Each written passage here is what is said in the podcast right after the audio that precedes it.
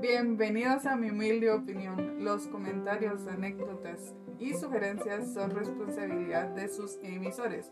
Cualquier duda, sugerencia o queja pueden contactar a su gobierno más cercano. Comenzamos en 3, 2, 1.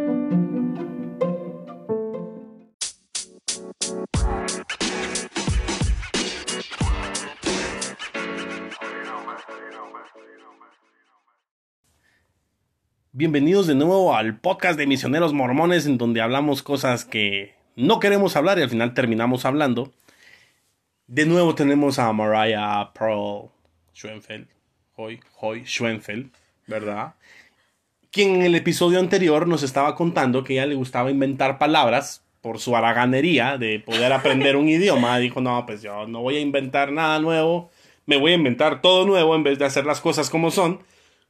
Y a las galletas, en vez de decirles galletas, les voy a decir gallechis. No sé, algo así decía ella. En su mente funcionaba. Y en realidad no funcionaba, ¿verdad? No, no funcionaba para nada, no. Okay. Y estamos en el momento en donde Mariah tiene una agenda. Y está llenando día uno, ¿no? Día uno de 500 y centavos de días que son las mujeres. 720 y tantos son para hombres. Y a mí me pasó lo mismo yo decía, madre de Dios, ¿cuándo voy a terminar la misión? En, o sea, ¿en qué momento dije que sí venía la misión? O sea, yo no... Bueno, yo estaba, entre comillas, obligado a venir a la misión, a ir a la misión. Tú no, porque un dato interesante es que Mariah es de las últimas misioneras de los Schoenfeld. Después de ti solo está Ryan, que es otro primo. Sí. Que es el último, que todavía está ahorita en la misión. Ajá. Él está en Perú. No, ahorita están. Ajá, sí, sí, sí. Está en Estados Unidos, ¿no? Está en Estados Unidos porque. Por la, pandemia. por la pandemia. Pero está en Texas, creo yo. No, está en Washington. Ah, ok, va. Pero él estuvo en Perú. Yo hablé con él en español en algún momento y él ya es de los misioneros nuevos que ya pueden usar Instagram y Facebook, porque yo hablé con él por Facebook y para ellos es como bien. ¿En tu misión era prohibido Facebook y todo? Um, y al final no. Al final no, o sea, tú ya eras casi de las nuevas misioneras, sí, de la nueva sí. generación. Sí, sí. Va. Regresemos al momento en que Mariah está llenando su agenda y ve el día uno. ¿Cómo te sentiste? O sea, no estabas obligada a ir a la misión. No, no, no, pero yo dije, ahora entiendo, porque cuando mi hermana me dijo era la mejor, pero la cosa más difícil que he hecho en mi vida, dije, ahora lo entiendo. Emily dijo, Emily me dijo eso. es lo mejor que he hecho en mi vida, pero al mismo tiempo es la cosa más difícil que he hecho en mi vida. Ajá. Sí. Va, Y- ahora te voy a hacer una pregunta, Bueno, que no te lo hice en el, en el episodio anterior. Es, ¿es la misión, o fue la misión, lo que vos pensabas que era? bueno, yo creo que, ay, no sé, buena pregunta. El principio no, no era lo que pensaba. Yo dije, ¿qué es esto? ¿Qué me metí? ¿Qué Es- estoy haciendo? ¿Es un culto? No es sé un qué. ¿Qué es un culto? No, pero más raros sus misioneros. ¿Sí has platicado Hay con ellos? misioneros bien raros. Hay misioneros bien raros. Entonces dije, ay, no, no sé qué hice.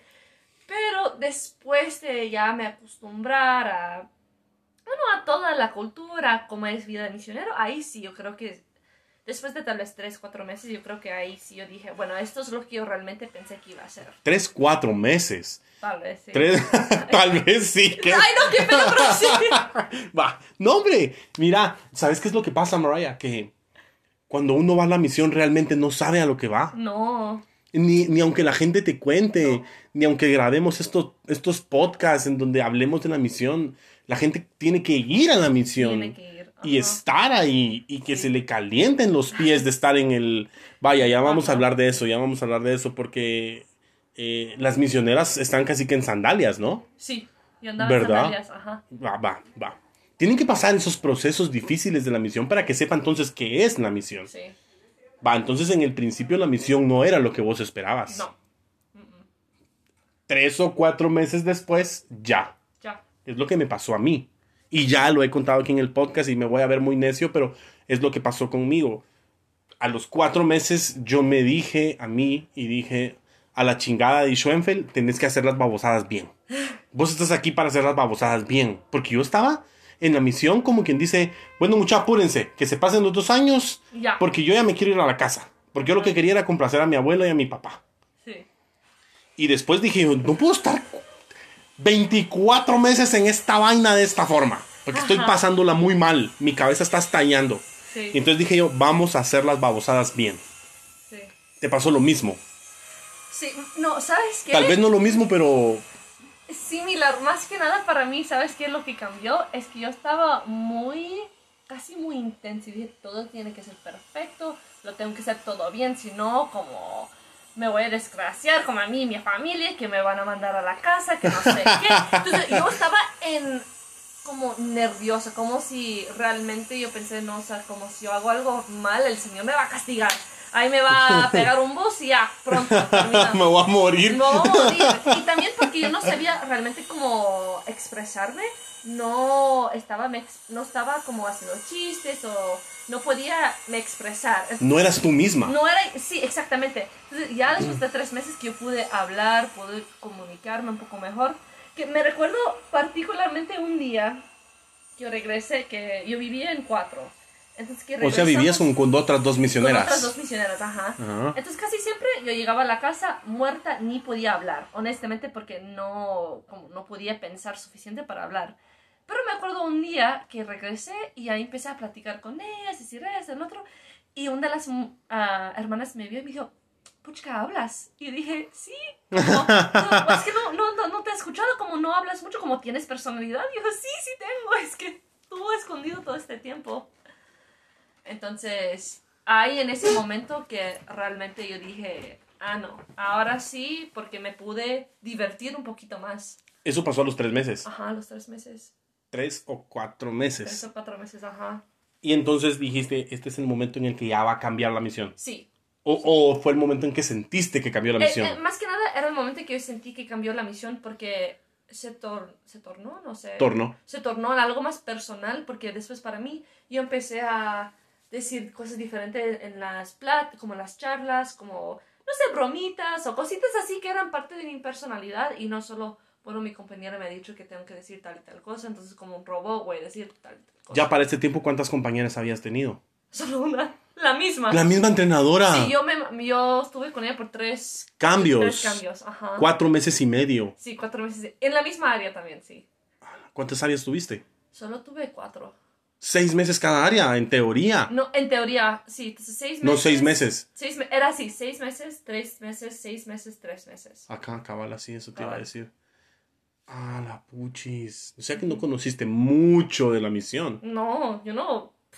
No. Conocí casi nada. Yo tuve ocho áreas. Wow. Eso sí fue un montón. Un montón. Sí, pero tuve El dos. doble del mío. Pero tuve dos áreas de seis meses. Ah, Y tuve wow. Como dos áreas o tres de un cambio, Ah, de un de un mes y medio. ah, bueno. Ajá. Yo tuve 18 compañeros. A la gran- Pero ya lo conté en el podcast porque tuve cambios de emergencia tres veces. Ay, ay, ay. Sí, y estuve en un trío. Mm, Entonces, por eso mi número de compañeros fue súper grande, ¿va? súper grande. Por eso. Sí. Va. Entonces, vamos a los cuatro meses de la misión de Mariah en el momento en el que está con su entrenadora todavía, ¿verdad? Y ahora ya su misión cambia y entonces ya empieza una nueva misionera Mariah en el que ya hace chistes, en el que ella ya es, ella es la mera salsa en Brasil, ¿verdad? Entonces, cuando todo empieza a ir bien, es porque sabes que algo va a pasar. Bueno, sí, ¿no? Sí y no va. Entonces, eso es, eso es de ley. Cuando sabes que todo va bien, Sí. prepárate porque algo va a pasar. Sí. Su- ¿Sufriste algún acontecimiento en la misión en donde tu fe fue probada? En donde vos dijiste, men, o sea, es- necesito a mi mamá aquí conmigo. Nunca había estado en una situación así sola. Ay, no. Uf. Bueno, sí, pero ahora estoy intentando pensar. Bueno, hubo muchos momentos, yo creo, de. Tal vez sí, de como. Te digo así de soledad, que yo me sentía solita, que yo pensaba, wow, como. Porque todas, donde yo vi, yo siempre vivía en casas de solo brasileras.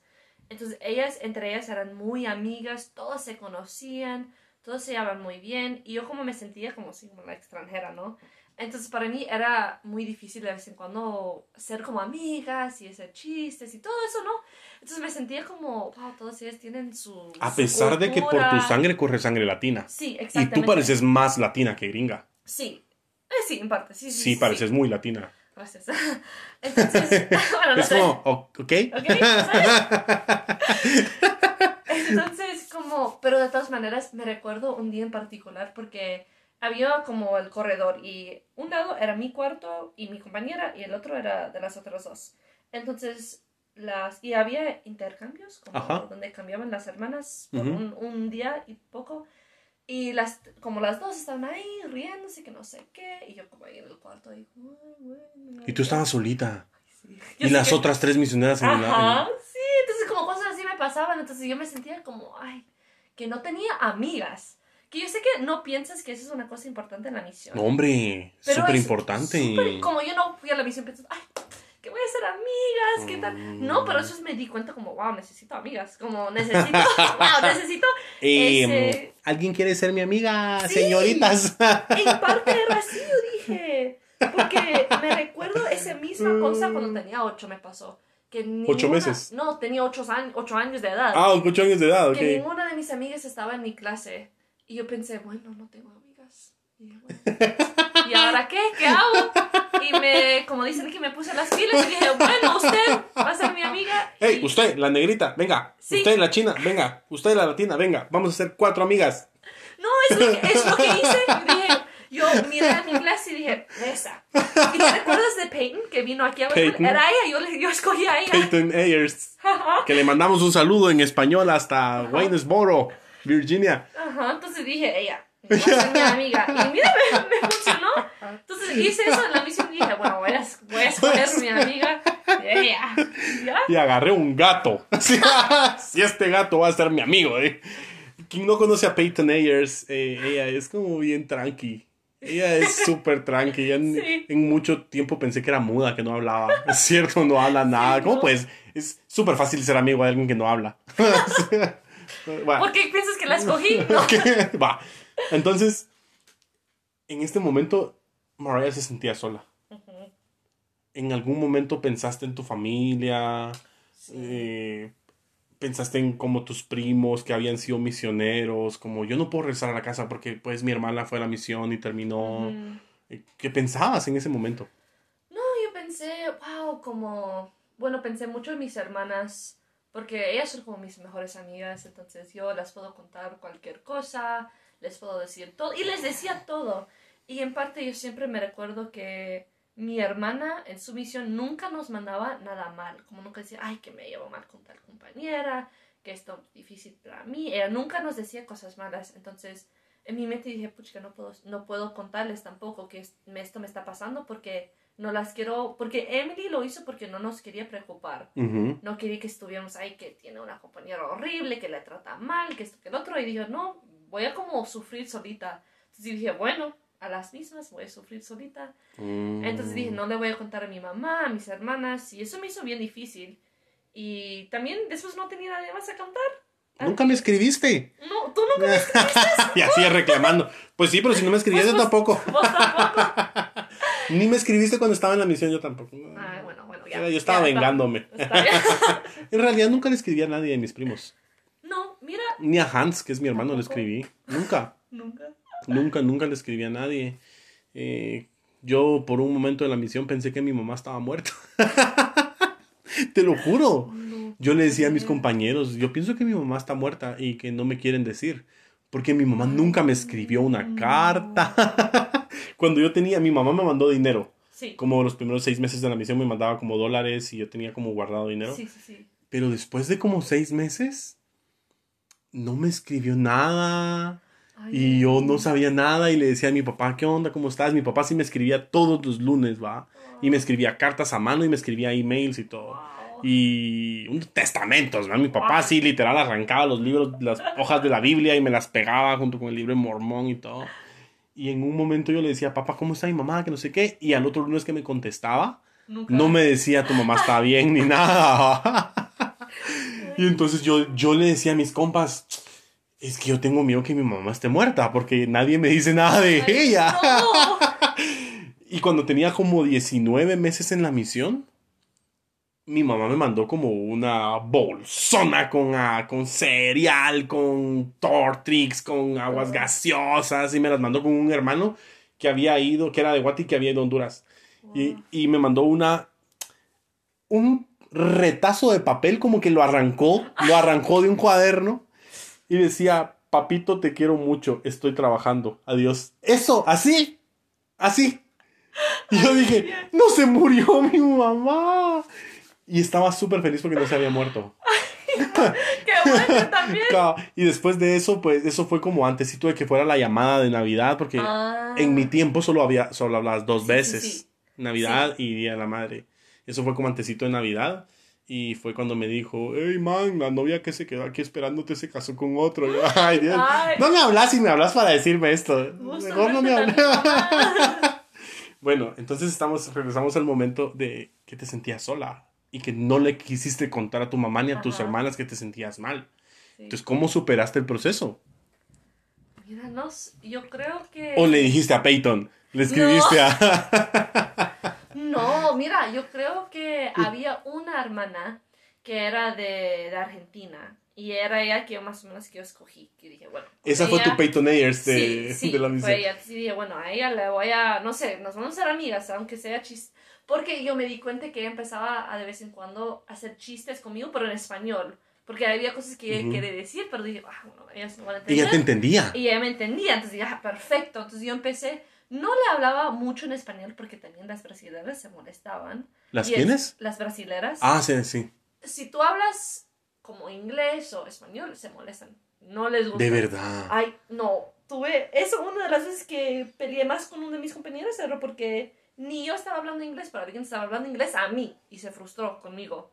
Alguien te habló en inglés, alguien X. No, no, una, una otra hermana, porque mi, esa compañera era bien complicada. No mi, mi entrenadora, ella, ella no le importaba tanto, tanto.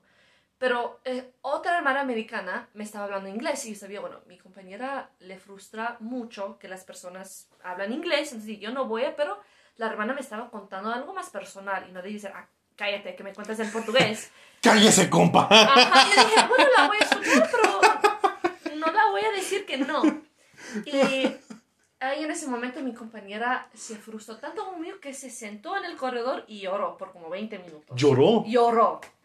Y yo me dije, bueno, si quieres llorar, puedes llorar. Y ahí me quedé sentada al par. Y dije, bueno, si quieres, puedes llorar por mí. Disculpa, pero ¿qué voy a hacer? ¿Y qué, qué onda? Sí, ¿qué onda? Ay, no, sí, eso sí me frustró bastante. ¿Y qué te decían las demás personas o qué? Sí, yo dije, bueno, anda tú a aprender inglés o anda tú a aprender otro idioma porque a mí no me importa, anda a platicar con alguien más. No me importa, como, ay, no sé.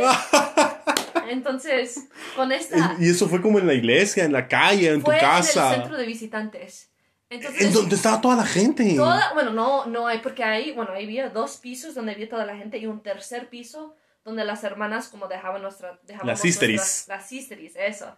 Dejábamos nuestras cosas o con- comíamos almuerzo ahí. Entonces era en la hora de, bueno, había teni- teníamos una media hora para como cenar, que no cenan ahí como aquí. Era nuestra hora de cenar y yo estaba lavando los trastos, trastos y la hermana vino y me platicó. Y ahí mi compañera estaba en la cocina también y obvio escuchando, pero yo dije... bueno, y entonces se puso a llorar. Y se puso a llorar. Lloró por como 20 minutos. Y ahí perdimos una lección porque estaba llorando. ¿Pero qué te decía? No, ay, que tú sabes que me frustra, que no me gusta, que hablas inglés, porque no te entiendo. Ya sabes cómo siento, que esto... ¿Cómo se quería ser la consentida? No sé. Yo, yo le dije, mira, disculpa, pero ya pasó.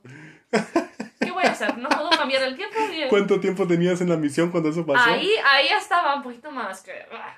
Yo tenía...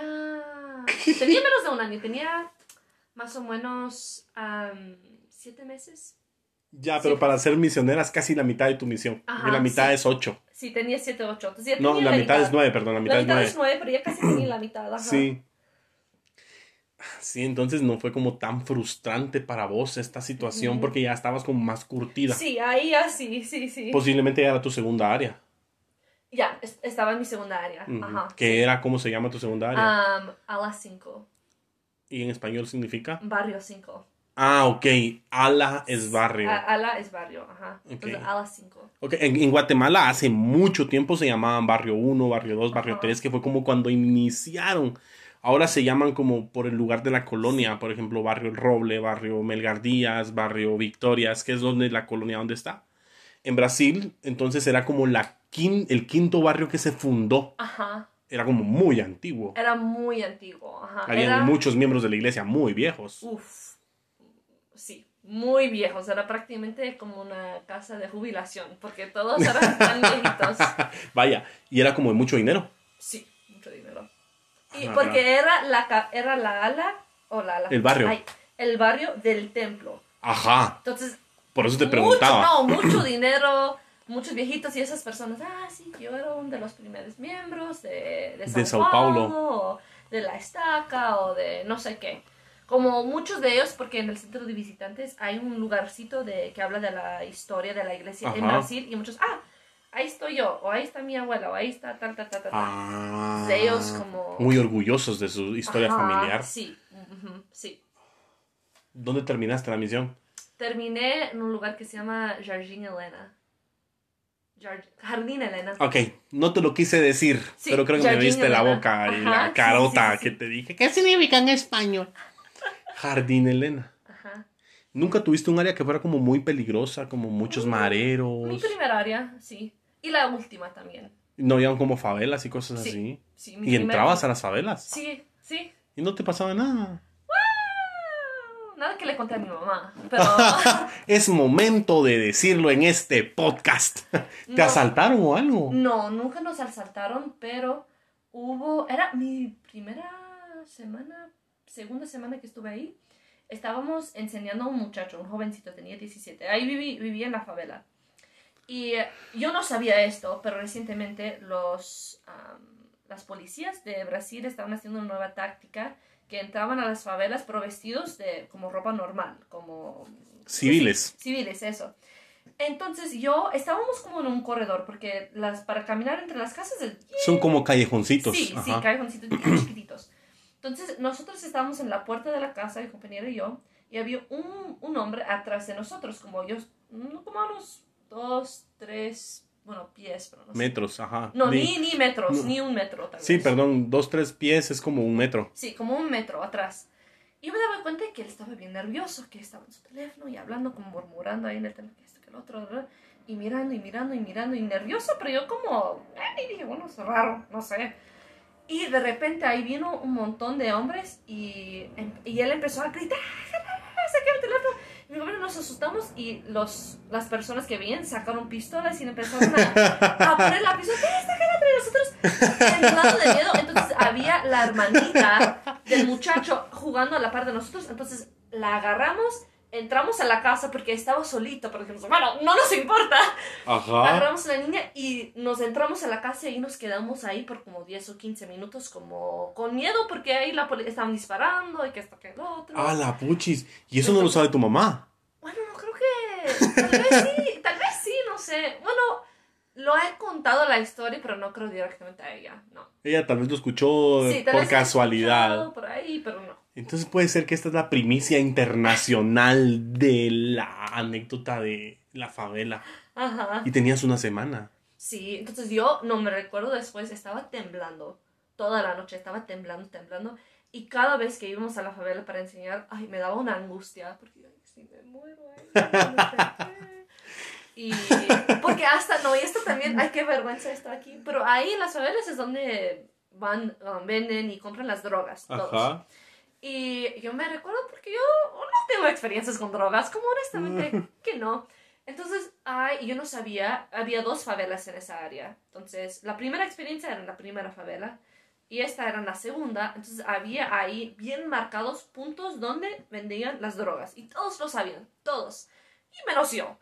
Entonces, había un momento en que dije, "Ah, voy a hablar, porque ellos siempre se quedaban parados en el mismo lugar, las personas venían, lo compraban ya, y pronto. Y había un muchacho ahí solo parado, ¿no? Dice, ay, perfecto, voy a platicar con... Voy a con- contactarlo. Voy a contactarlo. Voy a sí, enseñarle la iglesia ahí. Perfecto. Y entonces ahí yo medio dije, no voy a tomar iniciativa, como no le dije a mi compañera, ah, voy, voy a hacerlo. Y Y yo fui y yo empecé a platicar con él y dije, qué raro, porque me di cuenta que mi compañero no estaba a mi lado. Y dije, bueno, está bien. Dije, no sé, tal vez quiere que lo hago solita, como no sé, porque cuando lo hacía de vez en cuando le pedía ayuda y dije, no, quiere que lo haga solita. Entonces yo ahí todo y era ahí medio como, dije que estaba bien raro, que no me puso mucha atención, que ni podía ponerme mucha atención. Y él dijo, ah, no, es que, es que, ah, que te sabes que estoy trabajando. Y yo, no, yo que estoy trabajando también. Y no sé qué, eso, me recuerdo que vino muchachos como tratando de hablar con él también. Y yo, ay, no, que estoy hablando aquí con este hombre. Y entonces al final dije, ah, bueno, no, no quiere nada. Bueno, le dejé. Entonces me fui y yo a mi compañera y ella súper lejos de mí. Y dije, ay, ahí, ¿qué? Entonces me fui y le digo, nunca haga eso de nuevo. Y dije, ¿por qué? Digo, ahí es donde venden las drogas. Ah. Ahí te van a como, no sé, te van a chingar. un Ay, ¿con montón". qué razón tengo esta bolsita? Y, Dice. ay, es que me dio esto, no sé. ya no- Tú diciéndole, entonces hermano va a ir a la iglesia y usted va a comprar esta bolsita. Si, yo- si usted va a la iglesia, yo le compro la bolsita. A la puchi. Sí, Vos, mano, No. como no te mataron. No, no, y había otra vez que en el, el- el- como el jefe del, de la... Entonces las favelas tienen como el jefe, ¿no? Que Ajá. prácticamente, porque es casi como una, una mini ciudad, porque ahí Ujú. tiene prácticamente su gobierno, tienen todos que tienen las ciertas reglas, ¿no? Y me recuerdo que, obvio, nosotros no lo conocemos, pero él, después nos dimos cuenta que él era como el jefe de la favela, porque nos dijo, ay, sí, Esteris, y nosotros, ah, bueno, empezamos a platicar con él, y él nos empezó como a hacer preguntas medias raras, como, bueno, entonces, ¿qué hacen aquí? Nosotros, bueno, somos misioneras, y, y nos hizo como unas preguntas medio raras del evangelio, y nosotros nos respondimos. Y al final dijo, ah, bueno, entonces, porque yo les he estado viendo, y como yo, mis hombres, estamos viendo y queríamos asegurarnos que realmente sí son misioneras y que no eran policías. Entonces, como yo dije en parte, dije, bueno, qué bueno que sabía un poco de la Biblia, porque si no, ahí ya se termina. Porque ¿Qué? él no estaba probando para ver si realmente éramos misioneros o no, o si éramos policías, porque él ya me vio platicando con los, con los que venden Ah, drogas y cosas así. a tocabos y dijo, esta chava está averiguando. Ajá, exactamente. Entonces a él, él, él dijo, me dio risa porque al final dijo, bueno, está bien, pueden continuar, se cuentan conmigo como con cualquier cosa. Entonces, bueno, sí, gracias. Y nos salimos corriendo. Porque después nos tuve mucho miedo porque pensamos, wow, nos están viendo, nos he estado observando por semanas y nosotros allá, la favela, yay, no sé. Me voy a tomar la foto aquí para mi mamá. Sí, exactamente. Y ahí sí, sí, a mi compañero también le dio mucho miedo. Entonces, ahí no regresamos a esa favela por como una semana porque nosotros... ah, entonces, no, no, regresamos. está- tenemos, estamos protegidas por el, el jefe, no sé. Bueno, ya, va. Eh, estuvo muy divertido hablar con vos. sí, realmente. Yo creo que nunca había hablado con vos de la misión. Nunca, nunca, nunca nos habíamos sentado a platicar de nuestras misiones, ¿verdad? Ajá. Tantas cosas que pasan. Quiero expresarte mi amor, mi cariño, mi... Pues el orgullo que siento de que seas mi prima. A mí me enorgullecen todos mis primos. Oh, Todos mis primos me enorgullecen mucho y tú me enorgulleces un montón. Eh, para terminar, dos cosas. ¿Qué, ¿Con qué te quedas de Brasil? ¿Qué es lo que te, te quedas y te trajiste de Brasil para toda la vida? ¿Y qué consejo le darías a alguien que ya va a ir a la misión o a alguien que no ha tomado la decisión, pero ya está pensando en ir a la misión? Una por una. Uf, Bueno, ¿qué me llevé de Brasil? Uno, me llevé cómo limpiar, y eso es serio.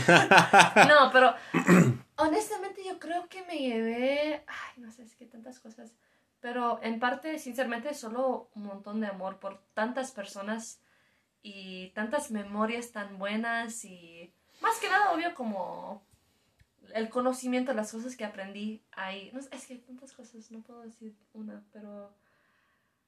hmm, Te lo, Sí. voy a, te lo voy a poner más difícil. Bueno, Si resumieras toda la misión en una palabra, ¿qué palabra sería?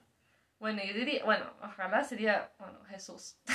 Jesús, sea ya como con pena. Jesús. ah. No digo ojalá, porque en mi mente, porque la otra pregunta era si tendría que darle consejos a alguien que Ajá, va. ¿qué consejo le darías? Yo diría primero tienes que ser tú mismo, ¿no? Tienes, no, no es que el Señor no llamó a fulano de tal para que puede ser perfecto, como no. es para ir a la misión para ser quien sos. Porque ahí tienes tus atributos, tu personalidad, todo eso que es tan único a ti, que es tan importante. Porque si yo, yo sufrí tanto en el primer parte de mi misión porque yo estaba intentando hacer a alguien que no era. Como perfecta y como súper, bueno, no súper obediente. Bueno, sí, quería ser súper obediente, pero estaba intentando ser alguien como perfecto, alguien que obvio no soy. No soy perfecta y eso es obvio. Y también yo creo que les diría que súper vale la pena. Súper. Que súper vale la pena. Aunque sí, no te voy a decir que no vas a sufrir, que vas a sufrir un montón. Pero... Vas a sufrir un montón. No, que le voy a decir que vas a sufrir, vas a sufrir. Pero que vale la pena. Sí. Sinceramente. Merece la pena, merece mucho la pena. Em, dijiste algo y yo te lo iba a decir y se me, ahorita se me olvidó. Pero yo creo que ir a la misión de mis 20 años como para atrás ha sido la mejor decisión de mi vida. Ajá. Y como de 20 años para acá, que es como la mitad de mi vida, porque tengo 35, ¿verdad? Entonces casi Sí. 40 es la mitad. No. Las mejores decisiones que he tomado después de la Ajá. misión han sido por la misión. Wow. Sí. Y eso ha sido muy importante. Eh, reitero el amor que te tengo, el cariño que te tengo. Gracias por estar en te este podcast, en esta segunda temporada. Y ya vamos a terminar la segunda temporada también. Yo creo que aquí se termina el podcast, se termina el proyecto también. O sea, se termina el episodio, pero también se termina el proyecto. Eh, quiero agradecerte mucho de nuevo por estar aquí. Si algún día regresas, podemos seguir hablando de la misión Bueno, cuantas veces querrás. Bueno. Y ya saben, chicos, sigan escuchando si hay todavía podcast. Y si no, pues repitan los episodios que ya habían. Ya saben, siempre tomen buenas decisiones.